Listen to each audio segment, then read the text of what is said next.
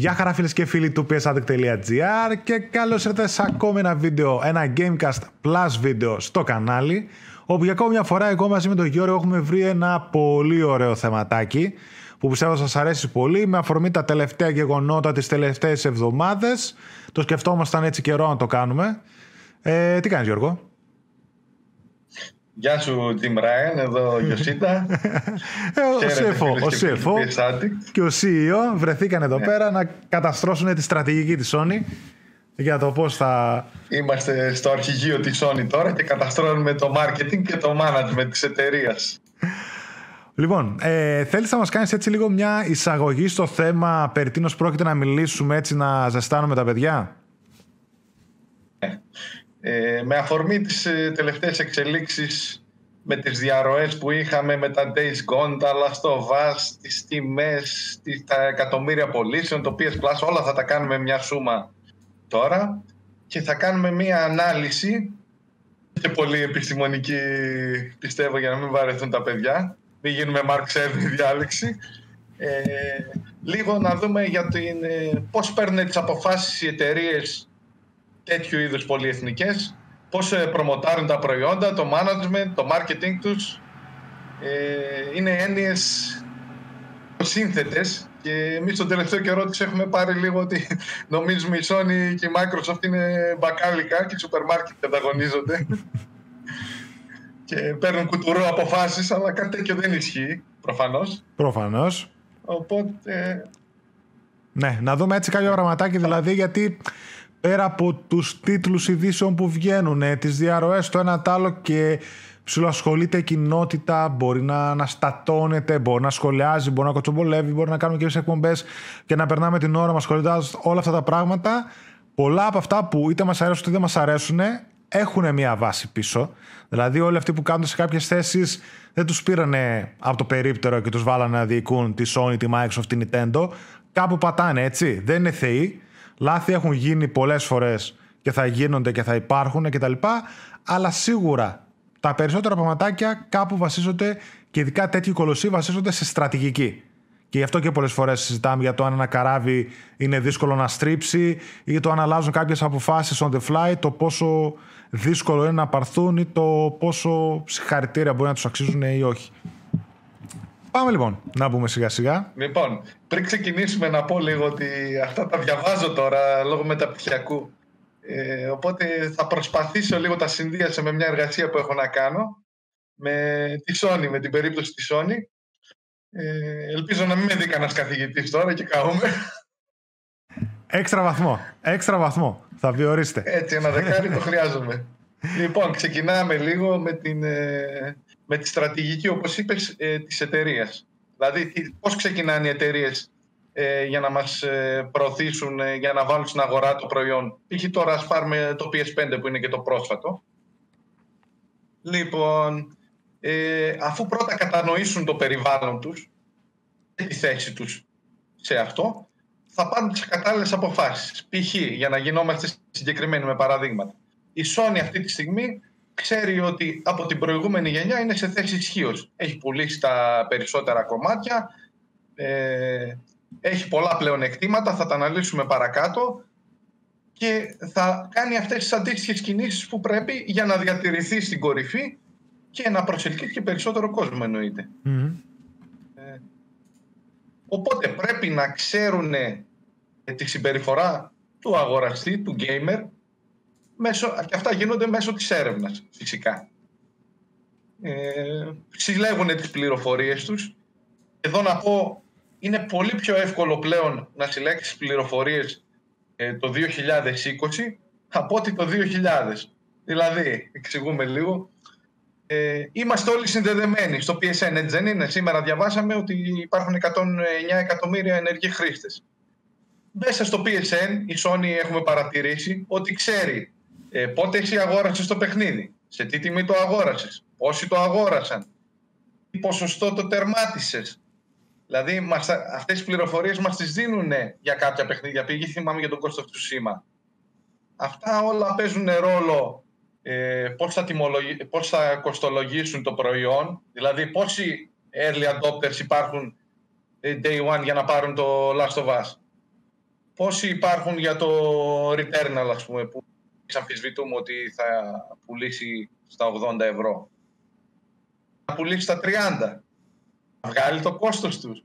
Δηλαδή υπάρχουν πάρα πολλά ερωτήματα, πάρα, πολλά, πάρα πολλές παράμετροι να πάρουν αυτές τις αποφάσεις. Ε, και δεν είναι, α, βγάλει το Days Gone 2, εντάξει, καλό ήταν, μας άρεσε, θα το βγάλουμε, σου δώσω 100 εκατομμύρια. Δεν γίνονται πουθενά αυτά. Δεν ξέρω, μα θες και εσύ να προσθέτεις κάτι. Όχι, όχι, όχι, ναι, όσο θα, θα μπαίνω κι εγώ εμβόλυμος, αλλά πάμε έτσι να, ε, να ξεκινήσουμε λοιπόν, λίγο. Αυτό τώρα για τη Sony, όπως όλες οι εταιρείες, ε, ξεκινώντας την έρευνά τους, ε, κάνουν τη λεγόμενη SWOT ανάλυση. Τι είναι η SWOT ανάλυση; Για τη, θα τη... είναι τα δυνατά σημεία μου. Θα τη δείξω και στα παιδιά. Τα δυνατά σημεία. Θα τη δείξω και στα παιδιά εννοείται. Ναι, ναι. Ε, το, ε, το opportunity είναι οι ευκαιρίες και το threats είναι οι απειλε Αυτά είναι τα τέσσερα αρχικά. Οπότε για να ξεκινήσουμε εμείς λίγο έτσι πώς τα έγραψα εγώ με βάση αυτά που πιστεύω δεν μου τα έδωσε την Βράιν αυτά. Μόνο τα έκανα. Από μέσα το πήρες, κατευθείαν το slide. από την παρουσίαση της Sony τα κεντρικά. Ναι, ναι. Τα έκλεψα εγώ από τη Sony, υποκλοπή. λοιπόν, ξεκινάμε. Ποια θεωρούμε εμείς τα δυνατά σημεία και με βάση αυτά που δηλώνουν και αυτοί βέβαια. Νούμερο 1. Αποκλειστικά παιχνίδια. Στανταράκι. Πολύ δώρο γίνεται. Στανταράκι, ναι. Πολύ δώρο. Επενδύσεις. Βλέπουμε σήμερα θα επενδύσουν περαιτέρω. Βέβαια, σήμερα βγήκε μια καλή είδηση να την πούμε που λέει ότι ναι, ναι. αυξάνουν παιδιά για το τρέχον ε, έτος όχι οικονομικό έτος έτσι, δηλαδή τώρα από τον Απρίλιο μέχρι του χρόνου 31 Μαΐου κατά 138 ε, εκατομμύρια, όχι, 183 εκατομμύρια δολάρια στα, δηλαδή όλα όσα ξοδεύαν μέχρι τώρα συν 183 δολάρια για αποκλειστικά στα εσωτερικά του στούντιο και για τρίτες κατ' επέκταση συμφωνίες. Δηλαδή καταλαβαίνετε ότι όσο ακόμα πιο πολύ επενδύει η Sony στα λεφτά, έτσι, στα αποκλειστικά, σε αποκλειστικότητες δικές της ε, ολότελα ή τρίτες, γιατί ξέρει και αυτή, όπως και οποιοδήποτε από εσάς που μας βλέπετε σκεφτεί τον εαυτό του με τι έχει συνδυάσει στο PlayStation, είναι ένα από τα δυνατότητα σημεία του αποκλειστικά. Ξέρεις, αποκλειστικό του PlayStation Studio σημαίνει ποιότητα, σημαίνει μεγάλο scale, σημαίνει ένα εξαιρετικό παιχνίδι, όχι απλά ένα καλό παιχνίδι. Γι' αυτό και ήρθε λίγο μια αντιπαράθεση με το Days Gone που πολλοί λέγανε ότι δεν είναι τόσο καλό όσο τα υπόλοιπα exclusive, γιατί αυτόματα στο μυαλό μας exclusive της Sony σημαίνει πέντε πράγματα όσον αφορά την ποιότητα, έτσι. Και γι' αυτό ξέρει και η ίδια και εμείς ότι ένα από τα δυνατά της σημεία που λέει και ο Γιώργος είναι τα αποκλειστικά και έχουμε συνδυάσει το brand και το όνομα με τα αποκλειστικά. Πάμε παρακάτω. Βέβαια. Αυτό που είπες ε, συμβαδίζει λίγο με το 3 που έβαλα, την αναγνωρισιμότητα τη μακροχρόνια σύνδεση που έχει ο κόσμος με το brand PlayStation. Δηλαδή, θυμούνται όλες τις εκπομπές που κάναμε με τα αποκλειστικά παιχνίδια. 20, είναι 27 χρόνια αυτή η πορεία ε, και προηγείται λίγο ας πούμε της Microsoft που ξεκίνησε μετά το 2000. Πέρα που βέβαια εμείς θεωρούμε ότι σε κάποια σημεία του πλανήτη, ας πούμε στην Ευρώπη, στο δικό μας ε, το γεωγραφικό την Ήπειρο, η κυριαρχεί η Sony, το ξέρουμε αυτό. Οπότε η Sony σου λέει βρήκα την σωστή τακτική στρατηγική στο PS4, θα την ακολουθήσω κατά πόδας. Λογικό. Και το PlayStation 4 γενιά ήταν από τις πιο πετυχημένες για τη Sony, έτσι. Ήδη βλέπουμε παιδιά, έχει φτάσει για να λέω και νούμερα έτσι. Ε, σήμερα που βγήκαν κάποιες ανακοινώσεις που γράφουμε το βίντεο, το PlayStation 5 στη διάρκεια των 5 πρώτων του μηνών είναι η ταχύτερη κονσόλα σε πωλήσεις με 7,8 εκατομμύρια. Να έχουν φτάσει στα άκρα των καταστημάτων και να έχουν εξαφανιστεί παράλληλα. Το PlayStation 4 έχει φτάσει στα 115,9 εκατομμύρια. Έτσι, οπότε καταλαβαίνετε ότι πολύ εύκολα θα κουμπίσει τα, τα 120 και όχι μόνο αυτό, το άλλο επίσης πολύ ωραίο στατιστικό είναι ότι το PlayStation 4 έχει πουλήσει τα περισσότερα παιχνίδια από οποιαδήποτε άλλη κονσόλα στην ιστορία του gaming. Συνολικά έχει πουλήσει 1,6 ας το πούμε δις αντίτυπα PS4 παιχνιδιών και ξεπέρασε το ρεκόρ που κατήχε το PlayStation 2 και, και το PlayStation 4 ακόμα τρέχει, έτσι. Το συνολικό ρεκόρ στη ζωή του PlayStation 2 που ήταν 1,537. Με 1,54 δις, ξέρω εγώ, αντίτυπα, ήδη το έχει ξεπεράσει. Αυτό και συνεχίζει ακόμα το PlayStation 4 να πουλάει αντίτυπα, έτσι. Ίσως δεν έχουμε αντιληφθεί ακόμα ε, πόσο, είναι, πόσο έχει γιγαντωθεί η βιομηχανία ε, που έχει ξεπεράσει τις ταινίες στο σινεμά. Αυτά πριν 20 χρόνια, πριν 25 ας πούμε όταν ξεκινούσε το PlayStation δεν υπήρχε περίπτωση... Να το σκεφτεί δηλαδή, κάποιος βέβαια. Πολύ, πολύ μικρότερη βιομηχανία. Πρέπει να το λαμβάνουμε και αυτό υπόψη. Ναι, ναι. Έχει εκτοξευτεί η βιομηχανία γιατί και η Sony και οι άλλοι παίκτες και η Microsoft με το Game Pass, με το xCloud, η Nintendo με τα δικά της franchise φέρουν συνέχεια πολύ κόσμο. Τα mobile γιγάντωσαν επίσης στη βιομηχανία και έχει φτάσει να είναι η νούμερο ένα βιομηχανία διασκέδασης σε τζίρο, έτσι. Δηλαδή κάτι ταινίες που έχουν ίδια μπάτσα με παιχνίδια και τα λοιπά και τζίρους και κέρδη τα έχει ξεπεράσει. Δηλαδή τη Sony το, τα game services, τα παιχνίδια δηλαδή και τα service, το PlayStation Network κτλ. κάθε χρόνο κάνουν ρεκόρ και τώρα δεν έχουν κάνει 28 δις. Τζίρο. Θα σας πω λίγο τα νούμερα. Όπως βλέπω εδώ πέρα. Ε, μισό λεπτό. Ναι. Έχει κάνει τζίρο 25 δις με τα 3,22 δισεκατομμύρια από αυτά να είναι το κέρδος. Σημειώνοντας ε, ρεκόρ Φυσικά για άλλη μια χρονιά, εννοείται ότι προωθήθηκε πάρα πολύ και από το PS5 και παιδιά ο τζίρος της Sony είναι ο νούμερο ένα τζίρος publisher να το πούμε έτσι στη βιομηχανία. Δηλαδή ξεπερνάει ο τζίρος της ε, και της, αυτό της Microsoft και αυτόν της Nintendo και πολλών άλλων ε, εταιριών. Ναι. Εδώ να πω τώρα μου δίνεις μια καλή πάσα γιατί το έγραφα εγώ το πρωί ε, για την τιμή της κονσόλας που γράφω πάνω τη σωστή Ε, διαβάσαμε ο Jim Ryan στη προηγούμενη συνέντευξη που είχε δώσει ότι ο στόχος ήταν, αυτό έχει να κάνει με τη στόχευση γιατί προφανώς ξέρανε, όπως είπαμε πολλές φορές, ότι η κονσόλα πάνω από 500-600 ευρώ είναι απαγορευτικό για να, για να, για να απευθυνθεί σε πολύ κοινό. Mm-hmm. το κοινό σου κατευθείαν. Οπότε τι κάναν; Άλλανε το PS5 400 ευρώ χωρίς το δισκάκι και 500 με το δισκάκι μπαίνουν μέσα μα είδες, το γράφουν στα οικονομικά αποτελέσματα σε κάθε κονσόλα που πουλάνε μπαίνουν μέσα. Αλλά τα ωφέλη ε, τα τριγύρω είναι πολλαπλάσια. Συνδρομές PS Plus ες, αγορά παιχνιδιών. Δηλαδή από κάπου χάνεις από κάπου κερδίζεις στην ε, αρχή. Και αυτό είναι και μια πάγια τακτική όλων τουλάχιστον στα τόσα χρόνια εκτός από κάποια Nintendo ας πούμε Όλοι οι άλλοι όσοι βγάζανε κονσόλες πάντα τις βγάζουν με χασούρα, έτσι. Και τα βγάζεις πολλαπλάσια από ε. αλλού. Από τα royalties από τα παιχνίδια που βγαίνουν στην πλατφόρμα σου, από το τζίρο που κάνει η πλατφόρμα κτλ. Από τα δικαιώματα. Από εκεί είναι κάτι λογικό, παιδιά, να ξέρετε. Αυτό. Ναι, και είπαν ότι για, το, για την επόμενη χρονιά, για το οικονομικό έτος που ξεκίνησε τώρα, ε, προσβλέπουν σε αύξηση των εσόδων λόγω ότι θα μειωθεί το κόστος κατασκευής του PS5. Ναι. Ότι θα κερδίσουν και από Καταφέρουν βέβαια να σταθεροποιήσουν τη ροή που θα παίξει πολύ μεγάλο ρόλο νομίζω και στις κυκλοφορίες παιχνιδιών και, και στα παντα στο επόμενο διάστημα. Συνεχίζουμε με τα δυνατά σημεία. Ωραία. Ε, έβαλα το backwards compatibility ε, του PS4 ε, και γιατί το έβαλα. Ε, βασικά σκεφτόμενος ε, με βάση τις δικές μου προτιμήσεις, ας πω. Εντάξει, τώρα εγώ μπορεί να είμαι το 0,01 του, των καταναλωτών. Αλλά όταν ε, εγώ έχω 500 παιχνίδια ας πούμε, στο PS4 ες, και υπάρχει αυτή η δυνατότητα, έστω αν μην τα βάλω εγώ ποτέ, ρε παιδί μου, μπορεί στο μυαλό μου υπάρχει ότι εγώ έχω 500 παιχνίδια όμως. Δεν θα πάω εύκολα στο Xbox. Έτσι δεν είναι. Ή, ή αν θα πάω, μπορεί να το πάω συμπληρωματικά. Προφανώς, προφανώς. Δεν κοιτάζει εδώ πέρα πίσω τι γίνεται. Άμα μου το κόβε, ας πούμε, σε κάποιον το κόβεις, πρώτα εκτός ότι χαλιέται ο άλλος, όπως έγινε με το 3 εκεί μια ανακατοσούρα, ας πούμε, στο 4 που πήγαμε και αυτά.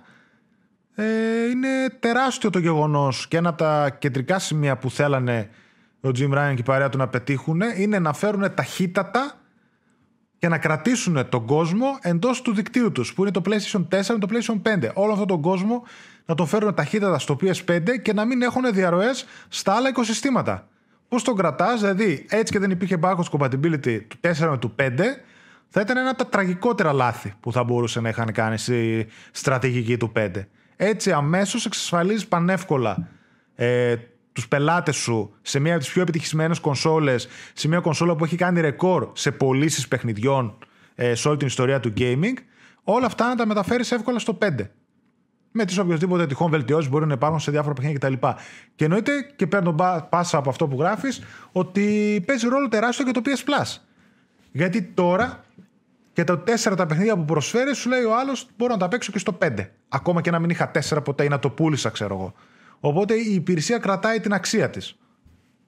Και βλέπεις ότι πόσο έχει ανέβει το PS Plus ε, η άνοδός του, δηλαδή από πέρσι ε, έχει τα νούμερα βασικά 6 εκατομμύρια παραπάνω συνδρομητές. Φίλεται αυτό. Ότι δώσανε καλά παιχνίδια, ότι μπήκε το PS Plus Collection. Δηλαδή αυτή ήταν φοβερή κίνηση, πιστεύω. Ναι, ναι. PS Plus Collection. Βέβαια, βέβαια. Με να δούμε πώς θα εξελιχθεί βέβαια. Εκεί εγώ κρατάω ναι. λίγο πισίνη. Ε, βλέπουμε ότι το, το, το σκέφτονται. Βλέπεις, βγήκε η είδηση με το Video Pass. Η Sony τι σου λέει τώρα; Ε, αυτό είναι λίγο πιο κάτω στο, στις απειλές από τον ανταγωνισμό που το έχουμε. Δεν πειράζει, το πούμε από τώρα. Όχι, okay, ε, ε, τι, θα το, το κρατήσουμε παρακάτω. Ας το πάρουμε έτσι λίγο σήμερα. Ωραία, πάντως ε, το PS Plus βλέπεις έχει φτάσει 47,5 εκατομμύρια. Πόσο είναι; Δηλαδή είναι σχεδόν ένας στους δύο κατόχους PlayStation, ή 4 ή 5, έχει PS Plus, συνδρομή. Τεράστιο κατόρθωμα, έτσι. Φυσικά. Και μιλάμε για τρελή ροή χρημάτων στη Sony που όλα αυτά. Δεν ξέρουμε εμείς ε, πώς ε, γίνονται οι συμφωνίες. Δηλαδή να βάλω εγώ το παιχνίδι στο Plus, τι κέρδος έχω, τι δεν έχω. Αυτά δεν τα ξέρουμε βέβαια. Ναι, ναι, ναι. ναι. Δεν μπόρεσα να τα κλέψω από τον Jim Ryan αυτά ακόμα. λοιπόν. Αυτά πάνω κάτω θεωρώ. Άμα θεωρήσεις ξέ, ξέχασα κάποιο δυνατό σημείο ας πούμε, του brand. Όχι, όχι. Ε, νομίζω αυτά που είπες είναι οι τέσσερις βασικοί πυλώνες ε, ε, που πιστεύω θα καθορίσουν ε, τη στρατηγική του PlayStation 5 και κατ' επέκταση την επιτυχία. Δηλαδή ήδη το βλέπουμε το PS5 πάει τρένο και στηρίζεται σε αυτούς τους τέσσερις πυλώνες. Backwards compatibility με το 4 σε μια μεγάλη γενιά με πολλά παιχνίδια, το PS Plus που γιγαντώνεται, αναγνωρισιμότητα του PlayStation αναμφισβήτητη, exclusives που όλοι ξέρουμε τι συμβαίνει και όλοι γι' αυτό σχολιάζουμε και παλεύουμε και μια πολύ σωστή τιμή. Και εννοείται και τα 4 εκατοστάρικα του digital είναι ακόμα πιο ε, εξαιρετική η τιμή και από εκεί εννοείται θα τα βγάλουν από αλλού που σε εγκλωβίζουν σε ένα ψηφιακό store κτλ. Από εκεί τα βγάλουν. Τα 4 εκατοστάρικα είναι τεράστια προσφορά πούμε, για το hardware του PlayStation 5. Βέβαια, βέβαια.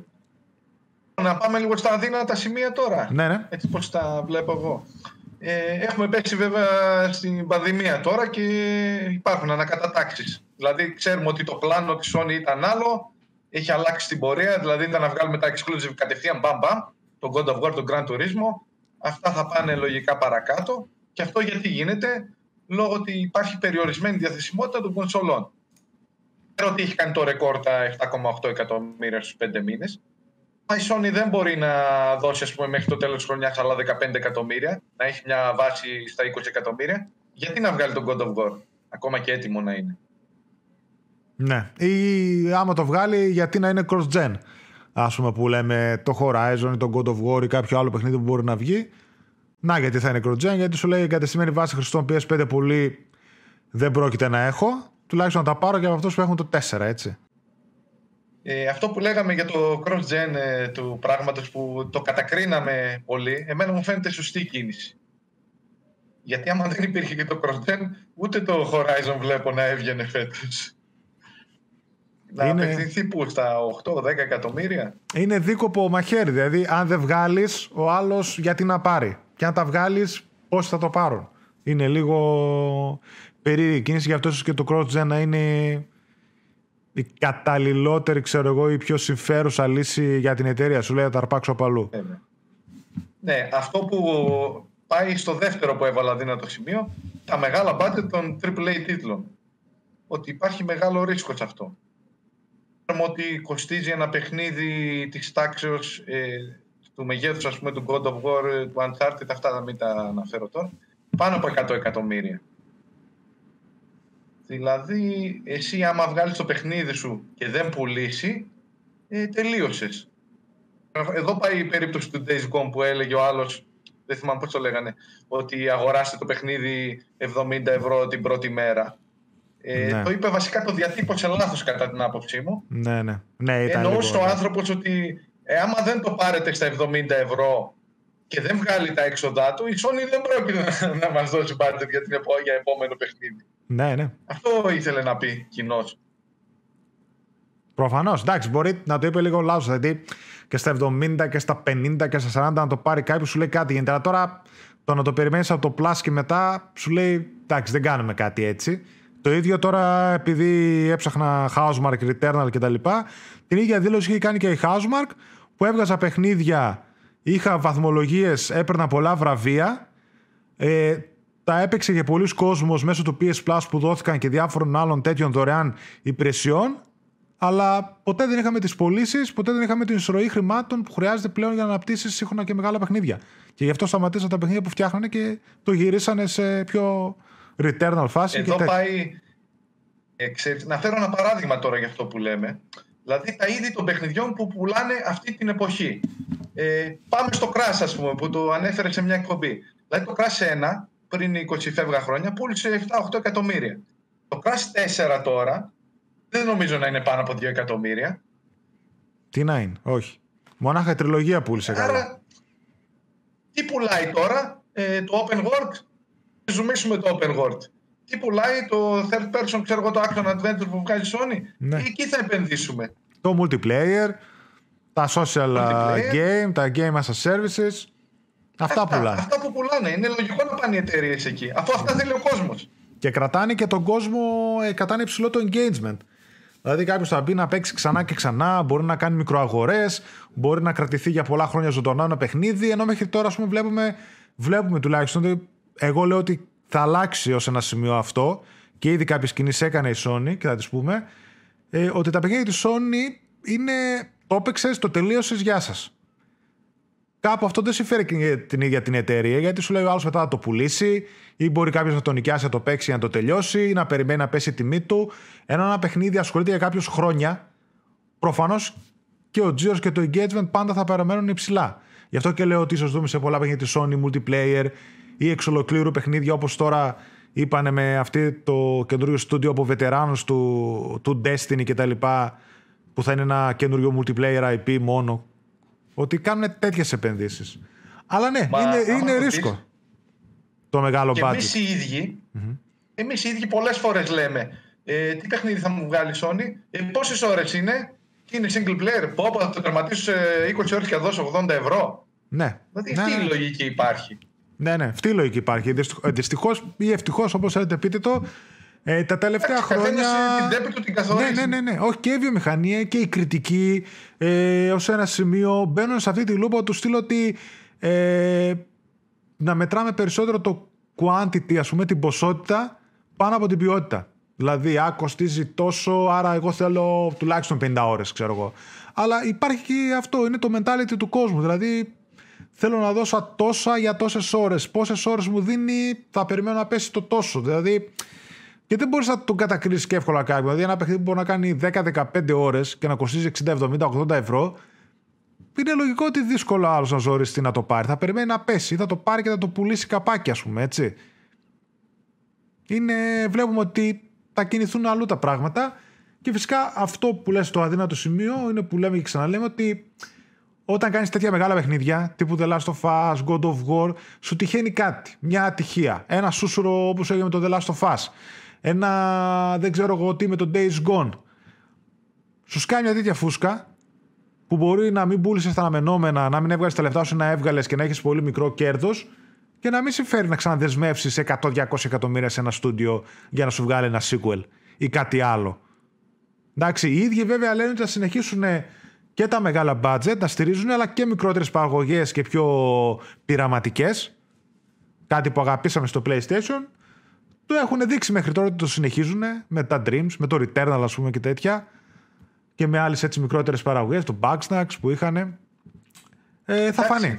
Ε, δεν, είναι, δεν υπάρχει περίπτωση όλα τους τα παιχνίδια να είναι επιτυχημένα, να είναι... Κάποια θα πέσουν έξω, λογικό είναι και αυτοί το ξέρουν. Ναι, ναι. Α πούμε με το Days Gone πέσαν έξω. Με το Death Stranding πέσαν έξω. Μεγάλο παράδειγμα αυτό. Μπράβο, ναι, ναι. Βγήκε ο Kojima και είπε: Έβγαλα τα λεφτά μου. Ε, δεν θέλει όλοι μόνο να βγάλει τα λεφτά σου για να σου δώσει για το επόμενο παιχνίδι, αλλά 100. Ναι, βέβαια, βέβαια, βέβαια. Δεν είναι, παιδιά, δεν... Γι' αυτό και απέρριψαν το project από ό,τι λένε. Mm. Ναι, αν ισχύουν οι φήμες, σωστά. Και μετά; Για το αδύνατο σημείο, το έχω βάλει βέβαια, δεν ξέρουμε ακριβώς τα νούμερα, αλλά συγκρίνω ας πούμε την ε, Sony με τη Microsoft, που η μία είναι κολοσσός και η άλλη βλέπεις ότι αντιμετώπισε πολλά προβλήματα και τώρα αρχίζει, έχει ορθοποδήσει τα τελευταία χρόνια. Ναι. Οπότε δεν έχει την ίδια δυνατότητα, γιατί πολλοί λένε «Ω, πήρε την Πεθέστα, Ω, πήρε, ξέρω εγώ τι αγόρασε στα στούντιο. Γιατί, γιατί δεν κάνει κάτι η Sony; Τι να κάνει ρε παιδιά, μα πάει ο άλλος και ξοδεύει τη Παναγιάς στα μάτια; Πού να τα βρει; Ναι, ναι, ναι. Δεν είναι, είναι, τα νούμερα είναι τεράστια. Παρόλο που ο τζίρος, αν θυμάμαι καλά, των παιχνιδιών, έτσι, το game services στη Sony παίζει να είναι υπερδιπλάσιος. Από ότι δηλαδή τώρα έκανε, πόσο είπα, 28 δις της Microsoft νομίζω ήταν 11, 15, κάπου εκεί. Παρ' όλα αυτά, οικονομικά μεγέθη σαν μαμά εταιρεία ε, δεν συγκρίνονται. Τώρα η Microsoft είναι μία από τις τρει-τέσσερι εταιρείες μαζί με Google, Amazon και Apple ε, αξίας τρεις. Δηλαδή τους αγοράζει όλους που λέει ο λόγος για χαβαλέ. Όχι τώρα. Ε, αυτό. Άμα πούνε στο Phil Spencer πάνε και αγόρασε ό,τι κινείται, ε, τι να κάνει Sony. ναι, ναι, ναι, συμφωνώ, συμφωνώ. Και δεν μπορείς και εύκολα να κυνηγήσεις. Δηλαδή το να μπεις στο τρυπάκι να προβαίνει κάποιο σε τεράστιες εξαγορές και να κυνηγάς και εσύ τεράστιες εξαγορές, μπορεί να είναι και ένα, μια έμεση τρικλοποδιά το να σε βάλει να ξοδέψεις στους ισολογισμούς σου όλα αυτά, γιατί με την παραμικρή ατυχία αποτυχία μετά βούλεξε το καράβι, τελείωσε έτσι. Και με μετόχους και μετοχές και τα λοιπά να βουλιάζουν, ξέρεις, έχετε ο άλλος ψωνίζει και για. Ε, εντάξει. Ε, Εμείς το βλέπουμε περισσότερο σαν gamers. Ναι, ναι, ναι. Ε, γι' αυτό κάνουμε και αυτή τη συζήτηση για να το δούμε και από μια άλλη πλευρά. Λίγο πιο επιχειρηματική, πώς να το πούμε. Με βάση τα λίγα στοιχεία που ξέρουμε. Ναι. Οπότε πάμε λίγο παρακάτω στις ευκαιρίες, στο opportunities ρε παιδί μου του SWOT analysis. Ε, βλέπουμε τον τελευταίο καιρό συνεχόμενες ανακοινώσεις της Sony. Ε, το Last of Us γίνεται σειρά, το Ghost of Tsushima γίνεται ταινία. Ε, ποια άλλα βοήθησε με τώρα... Μα ακούγονται και για άλλα. Λένε και για το, το Horizon Για το Horizon, λένε για το Twisted Metal ότι υπάρχει. Λένε γενικά ότι 10 παραγωγές σε ταινίες και σειρές υπάρχουν από franchises ε, της Sony. Ναι. Ε, ε, τα παιχνίδια να τα βγάλουμε στο κινητό. Ε, γιατί το κάνουν όλο αυτό βασικά; Υπάρχει, ε, πολλοί απορούν. Ε, σε αυτό το τομέα θα βάλω τώρα και το PC και τις κυκλοφορίες του PlayStation στα PC. Ε, προφανώς για να αυξήσουν ε, τον όγκο των ε, πελατών που θα έρθουν στο PlayStation, άμα γίνουν όλα αυτά. Δηλαδή, κάποιος που δεν ασχολείται με το gaming, πει το Last of Us στη σειρά, πιστεύω θα την προσέξουν και θα είναι προσεγμένοι και δεν θα είναι κάτι ό,τι να είναι. Και θα σου λέει, γιατί να μην παίξω το παιχνίδι; που θα έρθω στο PlayStation. Θα πάρω ένα PlayStation. Μπορεί να είναι casual gamer. Δεν τους νοιάζει αυτούς. Ε, το ίδιο με τα κινητά. Υπάρχουν, ε, είδαμε έρευνα. Ε, ο μέσος όρος ηλικίας αυξάνεται αυτό που παίζουν παιχνίδια. Πριν 20 χρόνια, άμα ήσουν 40 χρόνια όπως είμαι εγώ τώρα, ούτε το 2% δεν έπαιζε παιχνίδια. Ούτε το 2%. Τώρα μπορεί να έχει φτάσει, δεν ξέρω, μακάρι να είναι μεγάλο το νούμερο, για να μην νιώθουμε και εμείς ναι, ναι, έχει αυξηθεί το όριο ηλικίας και ξέρεις, όσο αυξάνεται το όριο ηλικίας, αυξάνεται και τα έξοδα που μπορεί να κάνει κάποιος για το game. Γιατί ένας 35 θεω... θα, θα τα αναλύσω παρακάτω. Α, ωραία, ωραία, ωραία, ωραία. Ναι, ναι, τότε το κρατάμε. Ε, ευκαιρία. Αυτό με το virtual reality, το PSVR 2, επένδυση. Ε, κάνανε το πρώτο PSVR. Ξέρουμε, νομίζω δεν πήγε και πολύ καλά, αλλά κάτι βλέπουν αυτοί σε αυτή την τεχνολογία προφανώς. Δεν ξέρω πόσο μεγάλη είναι αυτή η επένδυση, να σου πω την αλήθεια. Θα δούμε τι θα γίνει και με αυτό.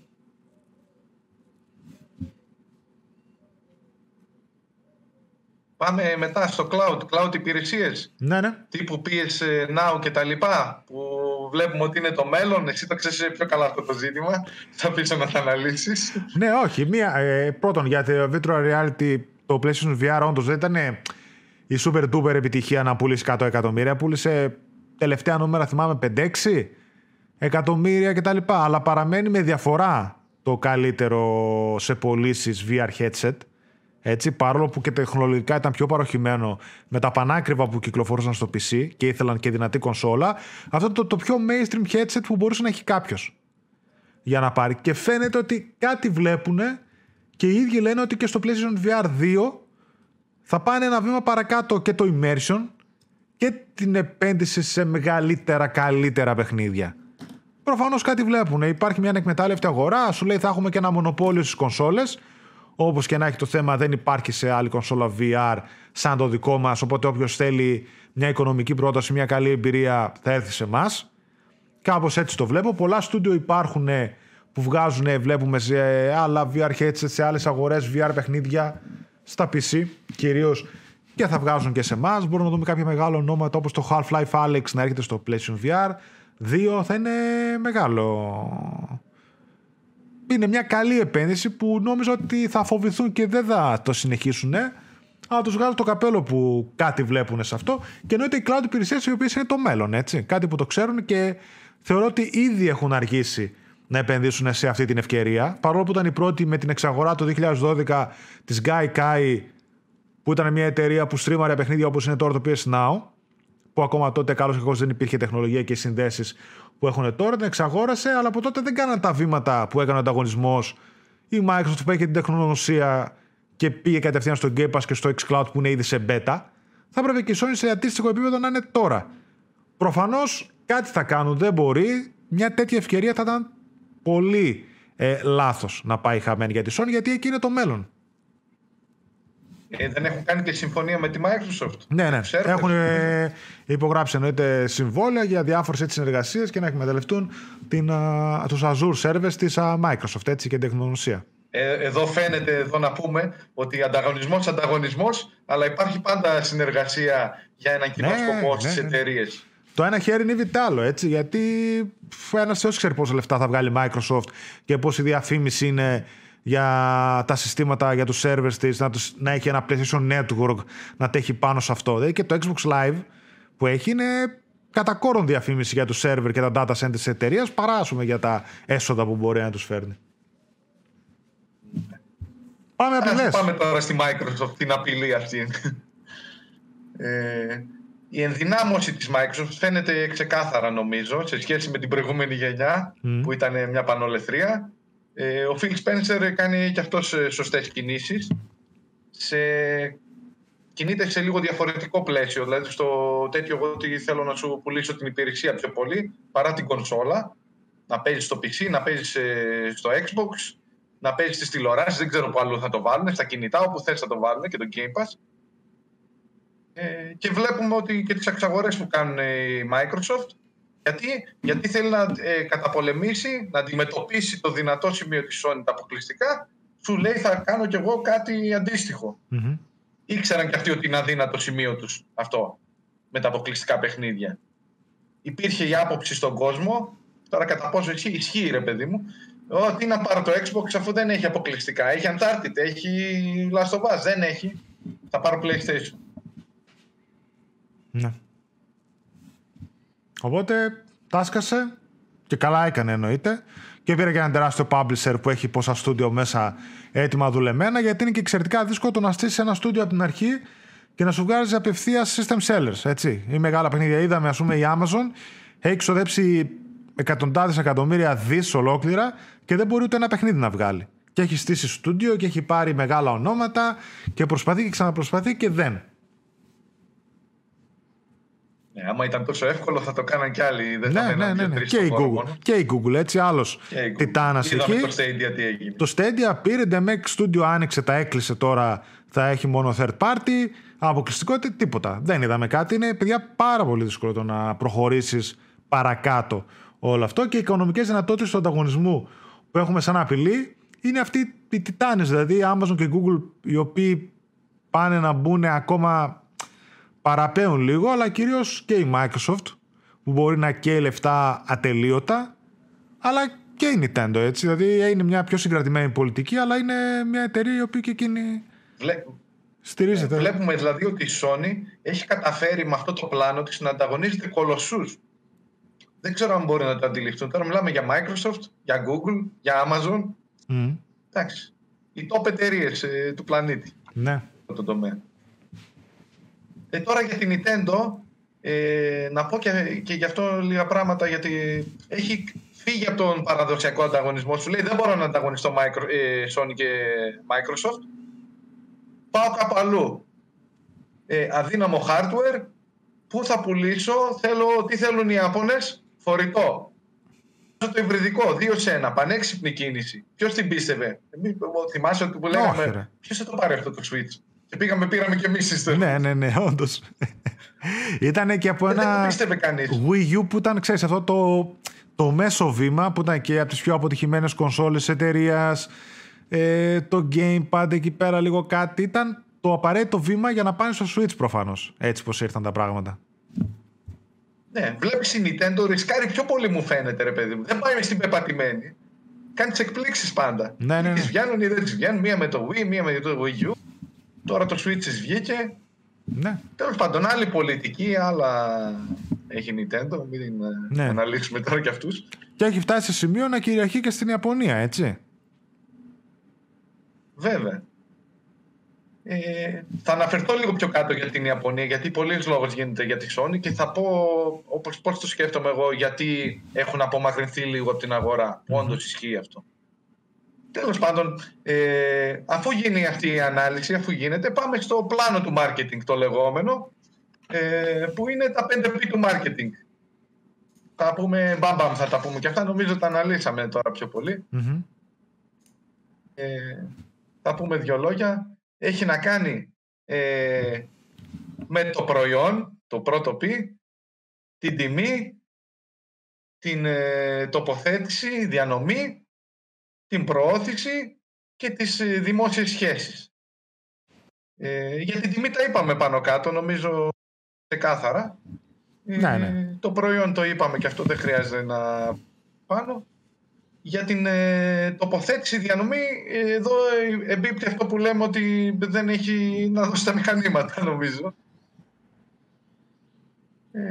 και για την, για την προώθηση, ε, θα πω ένα παράδειγμα πόσο καλό ήταν το marketing της Sony, το έγραψε την προηγούμενη εβδομάδα που πήρε βραβείο με το να στις στάσεις του μετρό απ' έξω να βάζει τα, τα σήματα του PlayStation, ρε παιδί μου. Ναι, στο UK, στο Ηνωμένο Βασίλειο τέλος πάντων, που είχαν βάλει τα σήματα του ναι, PlayStation ναι, το... για το Underground. Ναι, βάλαν τα σήματα και, και σου λέει, ε, μπορεί κάποιος να σου πει, ε, κορονοϊό είχαμε ρε φίλε, δεν, πόσοι πήγαιναν στο μετρό; Ναι, δεν πήγαινε κανείς, αλλά στα social έγινε χαμός και το έμαθε όλο ο πλανήτης. Ναι. Δηλαδή ναι, αυτό ναι. είναι για το δύναμη των social πλέον.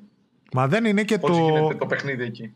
Και βλέπω ότι ρίχνουν πολύ promotion και διαφημίσει, όχι μόνο σε τηλεόραση που μπορούμε να πετύχουμε διαφημίσεις. Εγώ θυμάμαι και εξωτερικό που είχα ταξιδέψει στη Σκωτία που είχα πάει να βλέπω λεωφορεία όλη του ημεριά να είναι αφισοκολλημένοι με το Spider-Man ξέρω εγώ έτσι ε, στάσεις, διαφημίσεις στην τηλεόραση να παίζουν βλέπουμε ότι γίνεται έντονο έτσι promotion Ναι ε, ναι, η διαφήμιση είναι ένα μέρος του marketing από αυτά που λέμε ε, τώρα να πούμε για τις δημόσιες σχέσεις αυτό λίγο ταιριάζει με το παράδειγμα που βλέπουμε τις τελευταίες ημέρες. Δηλαδή μόλις πήγε να χαλάσει λίγο η καλή εικόνα που είχαμε για τη Sony, που έβγαινε ο σκηνοθέτης, πώς το λέγανε, του Days Gone, ναι, ναι, σου έλεγε, ναι, ναι. η κακιά η Sony. Είδες κατευθείαν μέσα στη βδομάδα όλοι συνεντεύξεις. Βέβαια, Ε, Tim ναι. Ryan, ο, Ο Halst. αυτός ο Ολλανδός, πώς το λένε; Ναι, Χέρμαν Χάλστ. Ε, Χάρστ. Χάλστ. ναι, συνεντεύξεις, η πολιτική μας, αναλύσουμε αυτό. Ε, όχι, δεν περιοριζόμαστε στα AAA. Όχι, η Ιαπωνία είναι σημαντική για μας. Ε, αυτά που θέλει να ακούσει ο κόσμος δηλαδή. Μμμ. Κατευθείαν να βγουν, βέβαια, να κάνουν και damage control και να πούνε τι ισχύει, τι δεν ισχύει, να μην αφήσουν και όλα να, να λέγονται Δεν χωρίς να άφησαν απαντάς. πέσει Τίποτα κάτω. Τίποτα δεν άφησα να πέσει και τους παραδέχομαι σε αυτό.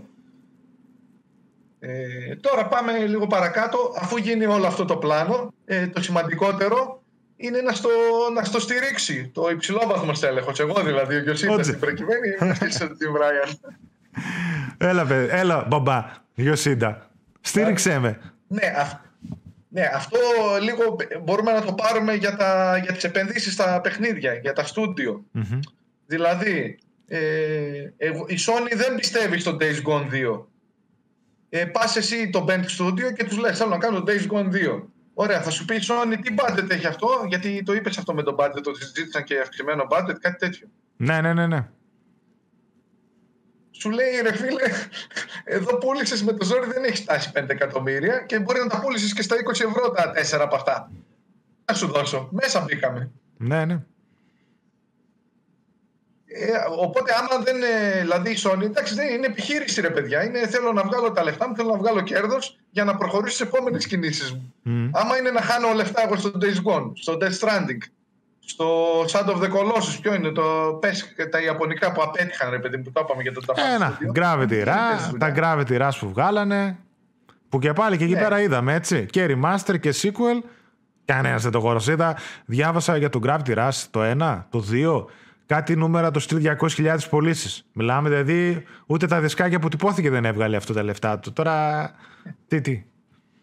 Η Sony δεν θα βγει να σου πει ότι απέτυχε, αλλά εμείς το ξέραμε ότι απέτυχε, ρε παιδί. Το ναι. ξέρουμε, όσοι ασχολούμαστε. Ε, νομίζω, το... ναι, νομίζω και είναι και λίγο εμφανές, δηλαδή σε κάποιες ανακοινώσεις, σε κάποια παιχνίδια που τα πάνε καλά, βγαίνουν ανακοινώσεις. Δηλαδή σε τρεις μέρες είχε βγουν, είχαν πει το The Last of Us πούλησε 4 εκατομμύρια. Μετά βγαίνανε, λέγανε το Spider-Man πούλησε 9-10.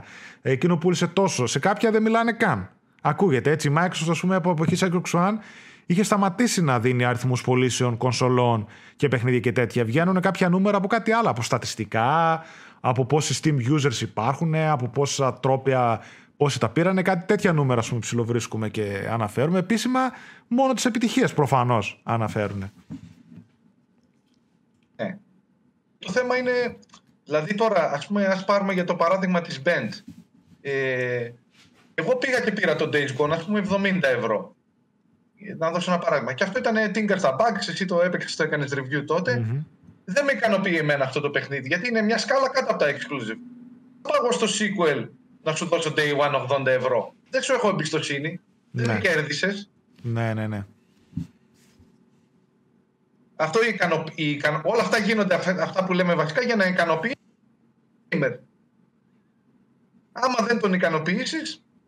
Τέλος, όχι, μα δεν, δεν υπάρχει. Έχεις τόση πληθώρα ε, παιχνιδιών και τρόπων μέσων που μπορούμε να ξοδέψουμε τα χρήματά μας που είναι όπως λες και εσύ αυτό δηλαδή με την παραμικρή ε, βλέπεις υπόνοια ότι κάτι δεν είναι καλό το άλλο ότι θα κρατηθεί ο άλλος είναι πλέον και ακριβώς αν σου πω έτσι ειδικά άμα θέλεις ε, να πάρεις τα καινούργια παιχνίδια είτε κάνουν 60 είτε 70 είτε 80 είναι ακριβώς σπόρο για πολλούς οπότε μπορούμε άνετα να δούμε τον κόσμο να περιμένει reviews να περιμένει με το παραμικρό παράπονο που θα αναφερθεί να σου πει Α περιμένω άλλο ένα μήνα, μπας και πέσει, ή άλλους δύο ή άλλους τρεις. Είναι πολύ σημαντικό πλέον day one το προϊόν σου να είναι όσο το δυνατόν ολοκληρωμένο.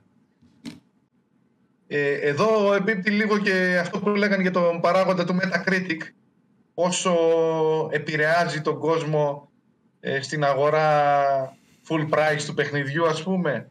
Δηλαδή, άμα έχεις, όπως είπε και ο, για το Days Gone, άμα έχεις 70, κάηκες. Έχει δίκιο σε αυτό. Δεν θα πάει εύκολα ο άλλος άμα δει ότι το παιχνίδι δεν είναι τόσο αξιόλογο να σου δώσει 80 ευρώ. Μιλάμε 80 ευρώ, δεν είναι 10. Ναι, βέβαια.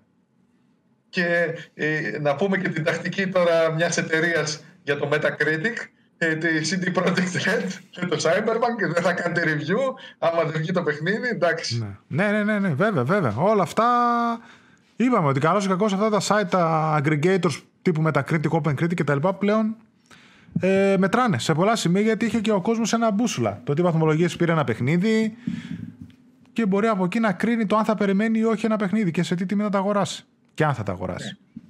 Ναι. ναι. Τραγικό λάθος τώρα αυτό της CD Projekt Red. Δηλαδή στο επόμενο παιχνίδι Μπράβο. τι θα γίνει; Ναι, ναι, ναι. Άμα δεν φτιάξουν ειδικά το Cyberpunk. Ναι. Μα και να το φτιάξουν τώρα, ήδη κλονίστηκε μια τεράστια εμπιστοσύνη που είχε ο κόσμος από το The Witcher 3, από τις καλές κινήσεις, από το καλό PR που είχαν. Είναι πολύ εύκολο να γκρεμιστεί κάτι που μπορεί να χτίζεις χρόνια, έτσι. Δηλαδή τώρα αυτός ο τραγέλαφος που έγινε, στο επόμενο, εντάξει, τι hype να υπάρχει, όσο και να υπάρχει, θα περιμένεις να δεις τι θα έγινε. Ποιος ο λόγος να τρέξεις ξανά. Ε, είναι αυτά όλα που λέμε, τέλος ναι. πάντων. Ε, να πω λίγο τώρα εδώ για το... Θέλω να πω για την τιμηματοποίηση της αγοράς ε, που είναι ένα καλό σημείο τώρα για να πούμε λίγο για Ιαπωνία και αυτά. Ε, τι σημαίνει τιμηματοποίηση. Έχω εγώ τα 100 εκατομμύρια ας πούμε, τους ενεργούς χρήστες.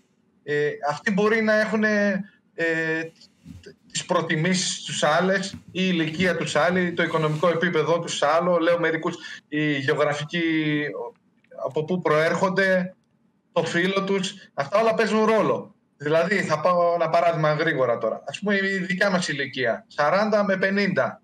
Ε, Α, έπρεπε να πάω 30 με 40 μου 30 με 40. Ε, τι προτιμήσεις έχει, ε, πόσα παιχνίδια θα πάρει, πόσα θα αγοράσει, ε, και καλύτερο οικονομικό επίπεδο από τους 20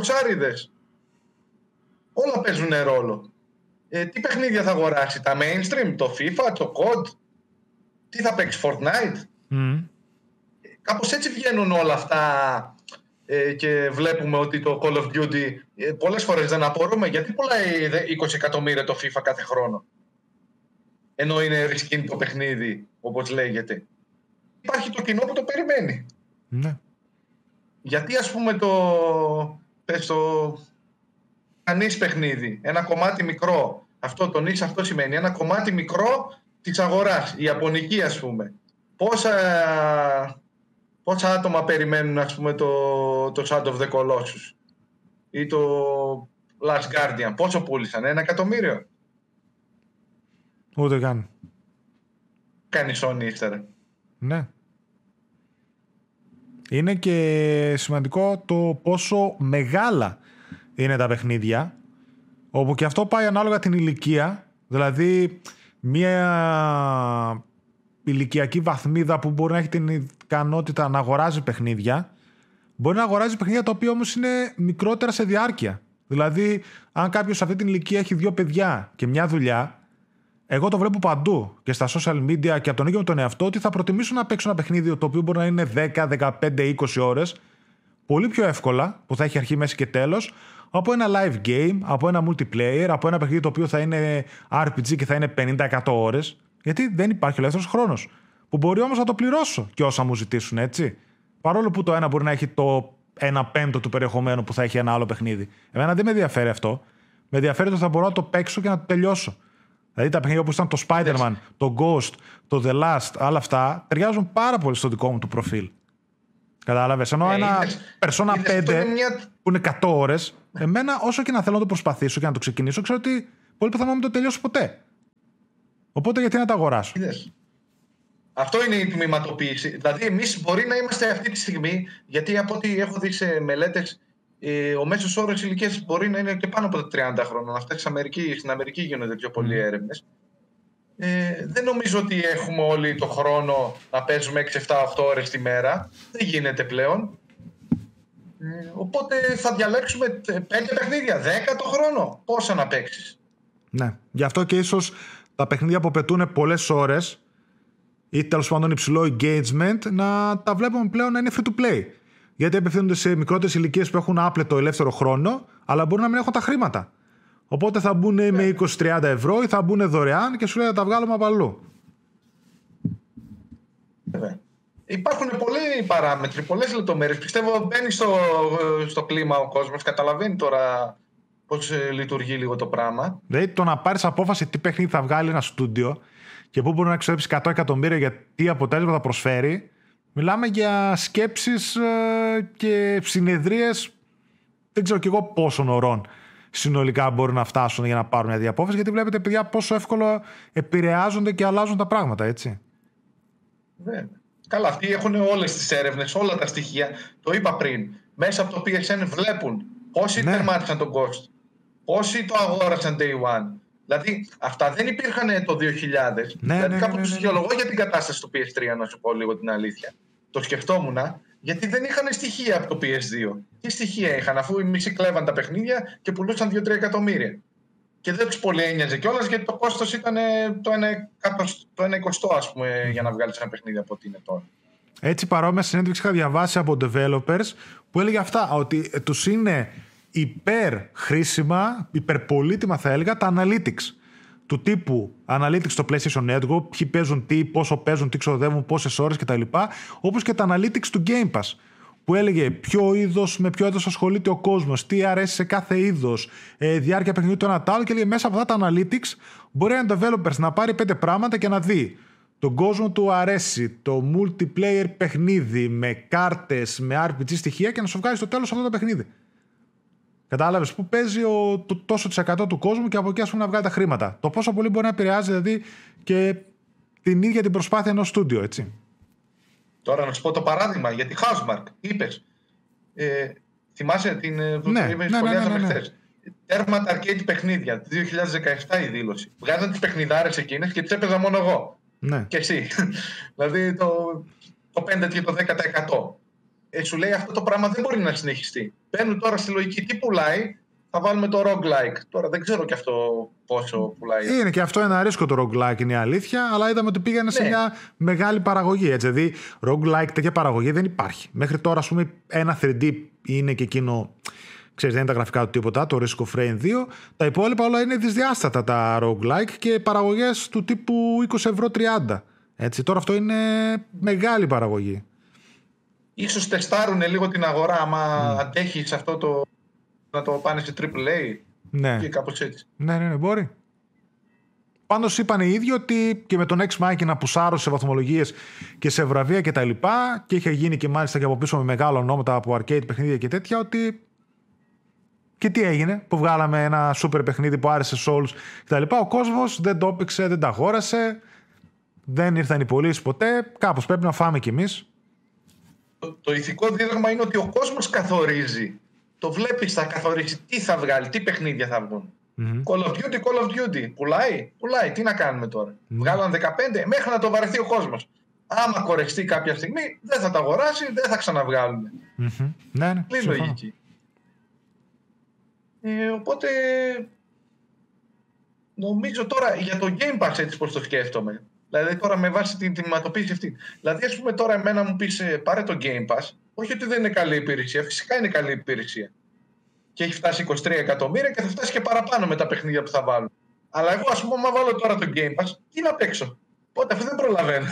Ναι. δεν θα προλάβεις. Καθένας έχει τις υποχρεώσεις του ρε παιδί μου. Όπως είπες στο μεγαλύτερο ηλικιακό κοινό, το θέλει την κονσόλα για να παίξεις 5 ώρες την εβδομάδα.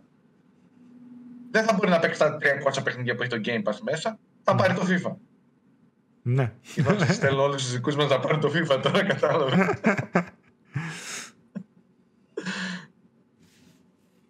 Νομίζω έτσι πάει λίγο πάνω Ε, και αυτό με το PS5 που είπαμε, το κόστος το καθόρισε η αγορά και εκεί. Βέβαια. Δηλαδή, άμα ήταν στο χέρι της Sony, άμα ήταν μονοπόλιο, ας πούμε, δεν θα κολούσε να το βγάλει 600 ευρώ για να βγάζει και λίγο κέρδος. Α πούμε, άμα κοστίζει αυτό 500 να το φτιάξουν. Άμα δεν υπήρχε ο ανταγωνισμός. Ναι. Γι' αυτό πολλές φορές μα... είπαμε εμείς ο ανταγωνισμός, ο ανταγωνισμός κάνει καλό. Ναι, ναι, μα είναι αυτό. Κάποια στιγμή είχαμε και μια συζήτηση στο group, αν θυμάμαι καλά, που έλεγε ένα παιδί ότι εγώ ήθελα το PlayStation 5 ας κόστιζε και 600 και 700 ευρώ και ας πούμε είχε μέσα backwards compatibility με το PlayStation 3, το 2 και το 1. Ναι, αλλά εσύ μπορεί να είσαι το 1%, το 5%. Ούτε το 1 είναι. Ούτε, Ούτε το 1. Ναι, δηλαδή θα δεσμεύσει Sony γραμμές παραγωγής και θα κάνει ανακοίνωση 700 ευρώ κονσόλα για να την πάρουν πόσοι. Μιλάμε θα γινόταν πάνω ελευθερία για να λέει τι, ότι έχω backwards compatibility με το οποίο οι μελέτες και οι έρευνες έχουν δείξει ότι δεν ασχολείται κανένας. Το θέλουμε, τα αγαπάμε. Ε, κάνει δυνατές κινήσεις η Microsoft τα λοιπά. Τα αναγνωρίζουμε όλα, παιδιά. Αλλά στην τελική είναι, αυτό που μετράει είναι τι παίζει ο κόσμος, τι πουλάει και τι δεν κάνει. Δεν μπορεί τώρα να πάρει απόφαση. Ε, το τέτοιο του marketing είναι να στο τοποθετήσεις στο μυαλό σου. Δηλαδή η Microsoft τι κάνει; Ο Phil Spencer σου λέει backwards compatibility, backwards compatibility, το πιπιλίζει συνέχεια γιατί είναι ένα ανταγωνιστικό πλεονέκτημα που έχει ναι, ναι. έναντι στη Sony. Ε, πόσα παιχνίδια να παίξεις από το πρώτο Xbox ή από το PS2, το PS1 παίζονται; Πόσο χρόνο έχεις να τα παίζεις πια, θα παίζεις το PS5 ή θα παίζεις το PS1. Ναι, ναι. Κατάλαβα πώς το λες. Ε, Συμφωνώ. Ε, ε, τα παιχνίδια του PS1 που αναφέρονται, ε, πού θα βρίσκαν κοινό; Σε εμάς, στους άνω των 40, που είμαστε συνδεδεμένοι, το siphon filter που λέγαμε, το driver κτλ. κτλ. Ναι, όμως δεν παίζονται αυτά, ρε φίλε. Δεν μπορείς να τα παίξεις. Και χρόνο να έχεις, θα ασχοληθείς ελάχιστα ίσα ίσα για την νοσταλγία και μετά θα τα παρατήσεις. Ε, ναι, θα παίξεις 10 λεπτά, όπως κάναμε με το PSP. Θα το βάλεις 10 λεπτά, θα το δεις. Α, τι ωραία, σου έρχεται η ανάμνηση στο μυαλό. Τι ωραία, εντάξει, άντε πάμε να παίξουμε τώρα FIFA. Ε, η ψυχρή αλήθεια, μα έτσι είναι, δεν, δεν. Είναι όλα νουμεράκια. Όλοι εμείς είμαστε μελετημένοι από πίσω. Άμα ήταν, θα βγάζανε, αν παίζανε backwards compatibility, θα κάνει, θα κάνει, θα βγάζουν μια κονσόλα full, ας πούμε. Μα το είπε ο Μαρκ Τσέρνι πέρυσι, θυμάσαι. Λέει, άμα θέλετε να βάλουμε backwards compatibility με τις παλιότερες, έπρεπε να κοστίζει παραπάνω 100 ευρώ. Τι είχε πει. Τέλος πάντων, να κοστίζει παραπάνω, είχε πει. Ναι. Κίνηση αυτοκτονίας δηλαδή. ναι, ναι, ναι, όχι, όχι. Θα ήταν κίνηση αυτοκτονίας. Μπορεί ο κόσμος τώρα να είναι ρομαντικός να μην το καταλαβαίνει.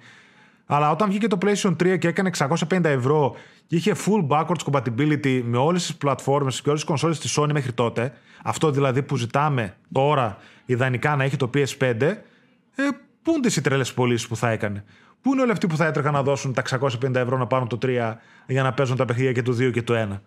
Πουθενά ήταν, όλοι εξαφανισμένοι ήταν. Θα, θα βγαίναν τώρα στο PlayStation 5 να τα αγοράσουν για το backwards compatibility και να έκανε 600-700 ευρώ κονσόλα; Να μου πεις, εντάξει, το Xbox κάνει 500 ευρώ και έχει. Εντάξει, το Xbox έχει μια τεκτονική πιο εύκολη. Τέλος πάντων έγινε καλύτερη δουλειά, καλύτερα πράγματα από τη Microsoft και της βγήκε έτσι. Εμεί τώρα υπήρχε και ένα 3 που τα ρήμαξε όλα. Και η Motion Engine των 2 ήταν και εκείνη για τα ανάθεμα. Δηλαδή κάπου εντάξει. Αυτό το PS3 τελικά, αφού δεν την έκλεισε τη Sony, ναι, δεν θα την ναι, κλείσει ναι, τίποτα, ναι, ναι, ναι. Σούπα, σούπα. Και εδώ κάτι νότιο και τέτοια τα λέει, μας είχε κόψει τα γόνατα το 3. Δουλεύαμε και δεν μπορούσαμε να βγάλουμε παιχνίδια. Α πούμε και το Uncharted 1 ήταν το μισό όραμα από αυτό που θέλαμε να είναι. Τέλος πάντων. Πάμε παρακάτω. Σου είχα πει, πούλησε Είσαι σε τρεις εβδομάδε 100.000. Να είσαι Naughty Dog τώρα και να βγάλεις παιχνίδι με, με 100.000 αντίπα να πας να πέσεις από το. Πού είναι τα γραφεία της, δεν ξέρω Στην Καλιφόρνια, πού είναι. ναι, ναι, ναι. Ε, νομίζω αυτά πάνω κάτω. Ε, δεν ξέρω, άμα θες να πούμε κάτι άλλο. Για, βασικά για την Ιαπωνία να σταθώ λίγο, το ξέχασα ναι, ναι. αυτό. Ε, αυτοί οι άνθρωποι έχουν μια άλλη κουλτούρα προφανώς. Ε, γιατί γίνεται, θυμάσαι που είπαν ότι μέσα στη Sony υπήρχε διαμάχη ναι, ναι, ναι. το ιαπωνικό κομμάτι με το δυτικό κομμάτι; Ε, το ναι. έχουμε ξαναδεί και στη Sega, εποχές Mega Drive. Και στη Sega παλιά. Ναι, ναι, ναι. Ε, προφανώς η, η, ο Jim Ryan και η λοιπή αυτό η συνομοταξία πιο τεχνοκράτες οι άνθρωποι για να λέμε την αλήθεια βασίζονται στα στοιχεία που έχουν και πάνε με βάση αυτά. Τους άλλους κόβω λίγο πιο κολλημένους ας πούμε, πώς να το πω. Δηλαδή εγώ θα σου βγάλω το JRPG. Πουλάει το JRPG. Όχι, εγώ θα το βγάλω όμως. Μπορεί να πουλάει μόνο εκεί. Γι' αυτό ναι. νομίζω έχουν μείνει τα Ιαπωνικά στούντιο πίσω. Ναι. Εντάξει, η αλήθεια είναι βέβαια ότι πολλά JRPG έχουν μια αναγνώριση στη Δύση. Δηλαδή είδαμε τη σειρά Yakuza, ε, τη σειρά Final Fantasy, τα Dragon Quest, τα Persona. Πλέον ας πούμε πιστεύω και κάνουν αρκετά καλά νούμερα στη Δύση και βαθμολογίες και τέτοια πάνε. Απλά είναι μεγαθύρια αυτά. Δεν είναι όλα τα υπόλοιπα που βγαίνουν από πίσω. Δεν μπορούν όλα τα παιχνίδια ναι. τώρα. Ναι, ναι, ναι. Αλλά και... η Sony σου λέει πολύ ορθώς εγώ θα πάω με την πλειοψηφία, θα πάρω το μεγαλύτερο κομμάτι, στοχεύω σε αυτό. Δεν μπορώ να στοχεύσω εγώ τώρα στο, στα 5 εκατομμύρια PlayStation που θα πουλήσω στην Ιαπωνία, που δεν πουλάει ούτε αυτά πλέον, γιατί οι home consoles δεν πουλάνε εκεί. Αυτό δεν το σκέφτεται κανείς. Δηλαδή, άμα δούμε τα νούμερα κάθε, πότε βγαίνουν, κάθε Τετάρτη στην Ιαπωνία. Ναι, θυμάμαι. Κάτι νούμερα της πλάκας πουλάνε. Και το PlayStation 5 πλέον, το Xbox ανέκαθεν. είναι τελείως νύστο κομμάτι αυτό το ιαπωνικό. Μην απορεί ο κόσμος δηλαδή γιατί κλείνει το Japan Studio, γιατί το στέλνουν στο CD Masobi ε, και γιατί η Sony πάει στη Δύση. Mm. Άμα δεν πάει στη Δύση θα κλείσει. Ναι, ναι, Άμα δεν ακολουθήσει αυτή την οτροπία. Ναι, γιατί στην ουσία το μόνο που μπορείς παγκοσμίως να πεις ότι ε, κάνει καλή δουλειά είναι η Nintendo, η οποία εδώ και 30 χρόνια ε, τα franchise τα έχει παγκοσμιοποιήσει. Γι' αυτό και καταφέρνει να πουλάει σε όλες τις αγορές το Μάριο, ας πούμε, στην ουσία που είναι το μεγαθύριό της και κάνα δύο άλλα franchises έτσι, που είναι μεγαθύρια. Τα υπόλοιπα, κάτι Metroid και τέτοια, δεν τα αγοράζει κανένας έτσι και πόσα άλλα franchise Νομίζω πιο πολύ το όνομα παίζει ρόλο εκεί, η αναγνώριση ναι. αυτό που υπάρχει ναι, και ναι. πάνε αυτόματα όλοι στο Μάριο. Ναι, ναι. Μάριο, Ζέλτα, βέβαια, τα δύο μεγαθύρια αυτά. Μάριο, Ζέλτα. Εγώ είμαι γονιός, ας πούμε. Ε, το παιδί, έπαιζα κάποτε Μάριο στο Game Boy. Α, τι θα. Ναι, ναι, ναι. Συμφωνώ. Γι' αυτό το Wii είχε πουλήσει τους casual players. Θυμάσαι που λέγανε και μετά βγάζαν παιχνίδια και δεν τα έπαιρνε κανείς. Ναι, ναι, ναι. ναι. Όντως. Η αλήθεια είναι αυτό που είπες ότι είναι από τα δυνατά σημεία π.χ. της Nintendo είναι η αναγνωρισιμότητα του brand έτσι, εδώ και 30 χρόνια. Που έχει και όλα αυτά που έχει καταφέρει. Η τακτική τους, ας πούμε, να μην ρίχνουν τις τιμές ποτέ. Δεν ξέρω πώς του βγαίνει, ρε παιδί μου. Δηλαδή, τι τύχη είναι αυτή τώρα; Δεν ξέρω. Στηρίζεται αυτό το πράγμα. Δεν ξέρω. Απλά έχει περάσει νομίζω και, στην, και στο μυαλό του κόσμου. Δηλαδή και εγώ κατά καιρούς που είχα Nintendo κονσόλε, που ήξερα ότι αν θελήσω παιχνίδι της Nintendo, θα το πληρώσω. Οπότε κάποιος σου λέει γιατί να περιμένω δύο χρόνια, αφού πάλι η τιμή του θα είναι η ίδια και τέσσερα, ας το πάρω day one. Που η τιμή του θα είναι. Ε. Ή αλλιώς θα πας στα μεταχειρισμένα. Έτσι, που και εκεί να βλέπεις μεταχειρισμένα είναι τύπου 30-40 ευρώ. Δεν είναι ότι είναι 10-20. Ε, αυτό που λες είναι μια στρατηγική κι αυτή που τη διάβαζα και γελούσα γιατί σκεφτόμουν την Nintendo.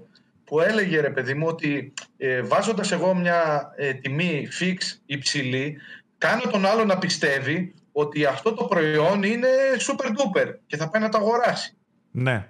Με είναι... βάση αυτή τη λογική, με βάση αυτή τη στρατηγική. Που βέβαια εγώ δεν βλέπω κανένα super duper Super Mario τώρα, αλλά τι να, εντάξει, εγώ είμαι.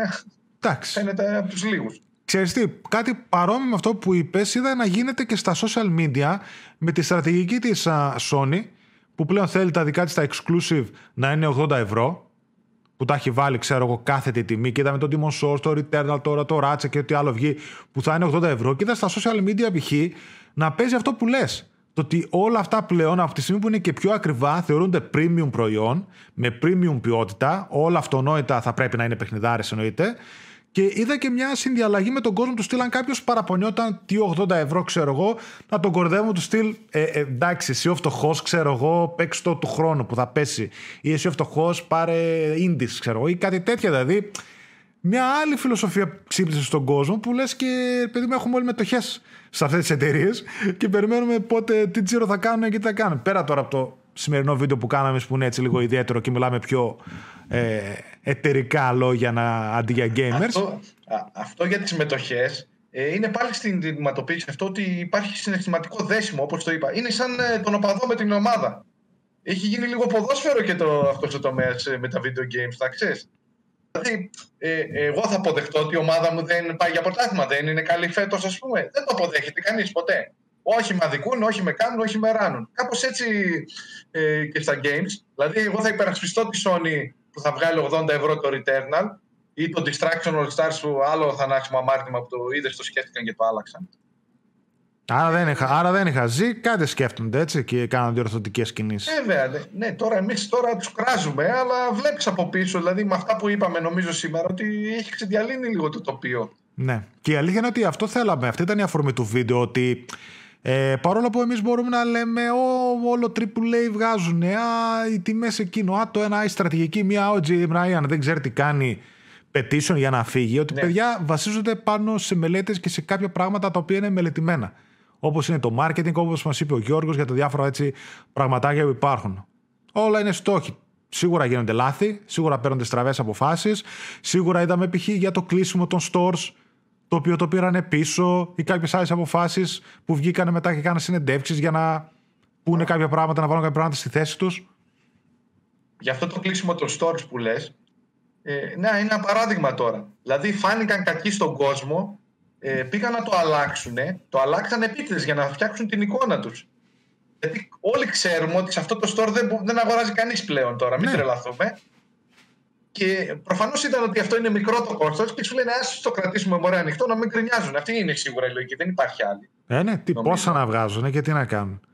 Εντάξει, αφού έλεγε ότι είχαν Εγώ αποφασίσει. Δεν βγάζετε, Εδώ λέει από το 17 είχαν αποφασίσει ότι θα κλείσουν τα store του PlayStation 3 και του Vita, έτσι. Δηλαδή και ήδη το τράβηξαν πόσα χρόνια. Τέλος πάντων. Υπάρχει λόγος να είναι ανοιχτά πλέον. Όχι, εντάξει, είναι εντάξει. Τώρα μονάχα για, το, για τη διατήρηση, για το preservation των παιχνιδιών, από εκεί πέρα μπαίνει και άλλος παράγοντας του, του στυλ. Εντάξει, και ποιος είναι υπεύθυνος ή αν το παιχνίδι σου το βγάλει μόνο digital και σε μια πλατφόρμα, αν είσαι developer, κάνει το port σε άλλες ή να βρεθεί ένας οργανισμός να τα τηρεί.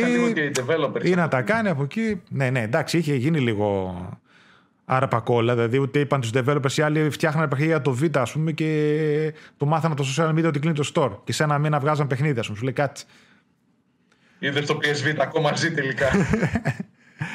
ε, λοιπόν, αυτά.